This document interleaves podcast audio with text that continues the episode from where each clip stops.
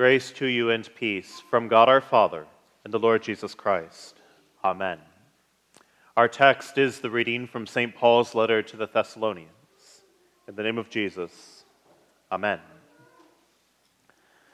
Finally, then, brothers, we ask and urge you in the Lord Jesus that as you received from us how you ought to live and to please God, just as you are doing, that you do so more and more.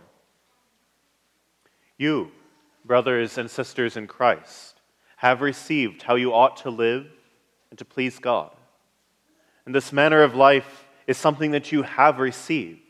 That is to say, it is not of your own devising. Your life is not up to you. How you ought to live and to please God is something that you have been given by Him. And you have indeed been given this knowledge. You have been taught the Ten Commandments You've been taught the Creed and the Lord's Prayer. And you have this knowledge, in fact, with explanations. Whether you're in confirmation class now or not quite there yet, or if confirmation class was 10, 20, or 50 years ago, you have the small catechism to explain all this in a simple way. So, God says, You shall not murder. What does that mean? We should fear and love God so that we do not hurt or harm our neighbor in his body but help and support him in every physical need. And in that explanation, you can see at once why St. Paul talks about living in a way that pleases God in the way that he does. That he talks about how you have received how you ought to live and to please God, and that just as you are doing, you ought to do so more and more. For you have indeed received this commandment you shall not murder. And you are doing it. You're not murdering. You care for your neighbor's body, whether it's your spouse, your child, or a friend at school. Except, I mean, sometimes you punch your brother instead of caring for him, or you ignore the homeless person at the corner. You know the commandment, you shall not murder, and you do it, but you also don't. There's room to do better, to do it more and more.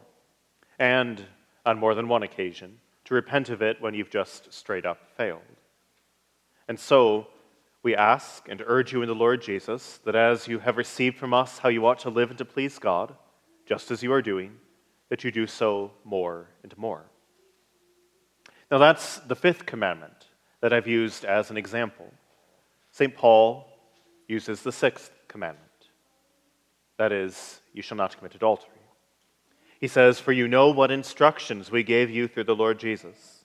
For this is the will of God, your sanctification, that you abstain from sexual immorality, that each one of you know how to control his own body in holiness and honor, not in the passion of lust like the Gentiles who do not know God, that no one transgress and wrong his brother in this matter, because the Lord is an avenger in all these things, as we have told you beforehand and solemnly warned you. The will of God for you is your sanctification.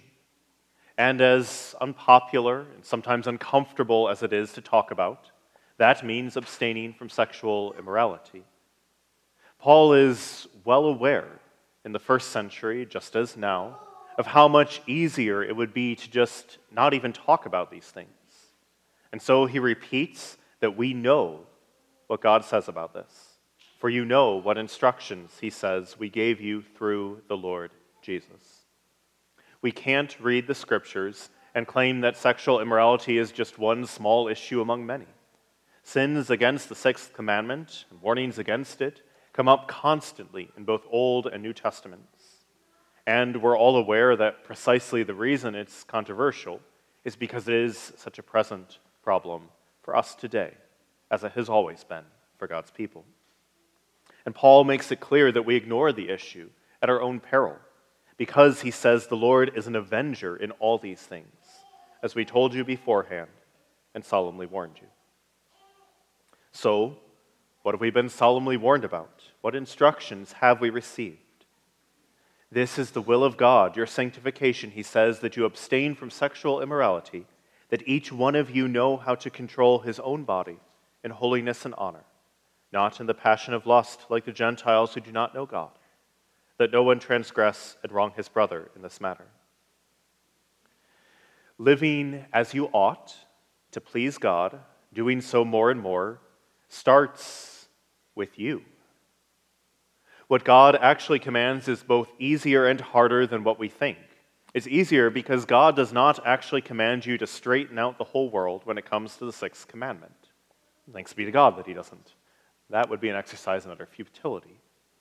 But what God actually commands is harder because God commands you concerning yourself. This is what God says that each one of you know how to control his own body in holiness and honor, not in the passion of lust like the Gentiles who do not know God, that no one transgress and wrong his brother in this matter. Your task is to control your own body. Of course, the Gentiles, Paul is saying, live in the passion of lust. They don't know God. But you do know God. You know what God commands. You know that you are not your own, but that you have been made Christ's own, redeemed with his precious blood. You know that you belong to him, that you have been baptized into Christ, that you have been made alive by the Holy Spirit, that you have been set free from sin. The Spirit of God has created in you a clean heart. And so it is to this heart that God still says, You shall not commit adultery. What does this mean? Well, we have from the small catechism an explanation for that as well. We should fear and love God so that we lead a sexually pure and decent life in what we say and do, and husband and wife love and to honor each other. So, if you're engaged in any sexual thought, word, or deed apart from your husband or wife, or just any if you're not married, then stop. Confess your sin and receive absolution. And if you're married, love and honor your husband or wife, and control your own body in holiness and honor, not for your own gratification. And again, as often as you fail, confess your sin and receive absolution. And this, this is not just about you, though you are commanded to control your own body. It is also about your brothers and sisters in Christ. When you do not control your own body in holiness and honor, Paul says that you transgress and wrong your brother. And that's true whether you sin with your brother or sister, or whether your sexual immorality scandalizes your brother by presenting sin as if it's not sin. It would be a hopeless task if God had commanded you to set the whole world straight but you are actually commanded concerning yourself to control your own body in holiness and honor because you know God. And the fact that this command is within your reach also means that you and I will have to continually confess our sins and repent. We can't just throw up our hands and say, oh, well, that's the way the world is. No, we have to actually confront the sin in our own lives. And indeed, you and I are not just called to repent of the particular ways that we fail to control our own bodies in holiness and honor. We are also confronted in this with the fact that the same sin that is at work in my heart is at work also in the hearts of others, producing all of these sins that we see around us. Just as, as the same hardness of my heart that is at work when I ignore the physical needs around me is the same hardness of heart that works all of the violence and wars throughout the world. There are not two different kinds of sin. The same evil that is at work in the world around us is the same evil at work in your heart and mind. And so it is enough for us that we confess this evil within our own hearts and that we take it to Christ, who is indeed able to remove that sin from you, who indeed Christ has died for the sin of the whole world. You and I, no matter who we are and what our situation is, do not stand guiltless. And when you see those who do not know God living in the passion of lust, repent. Confess the sin, that same evil that is at work in your own heart.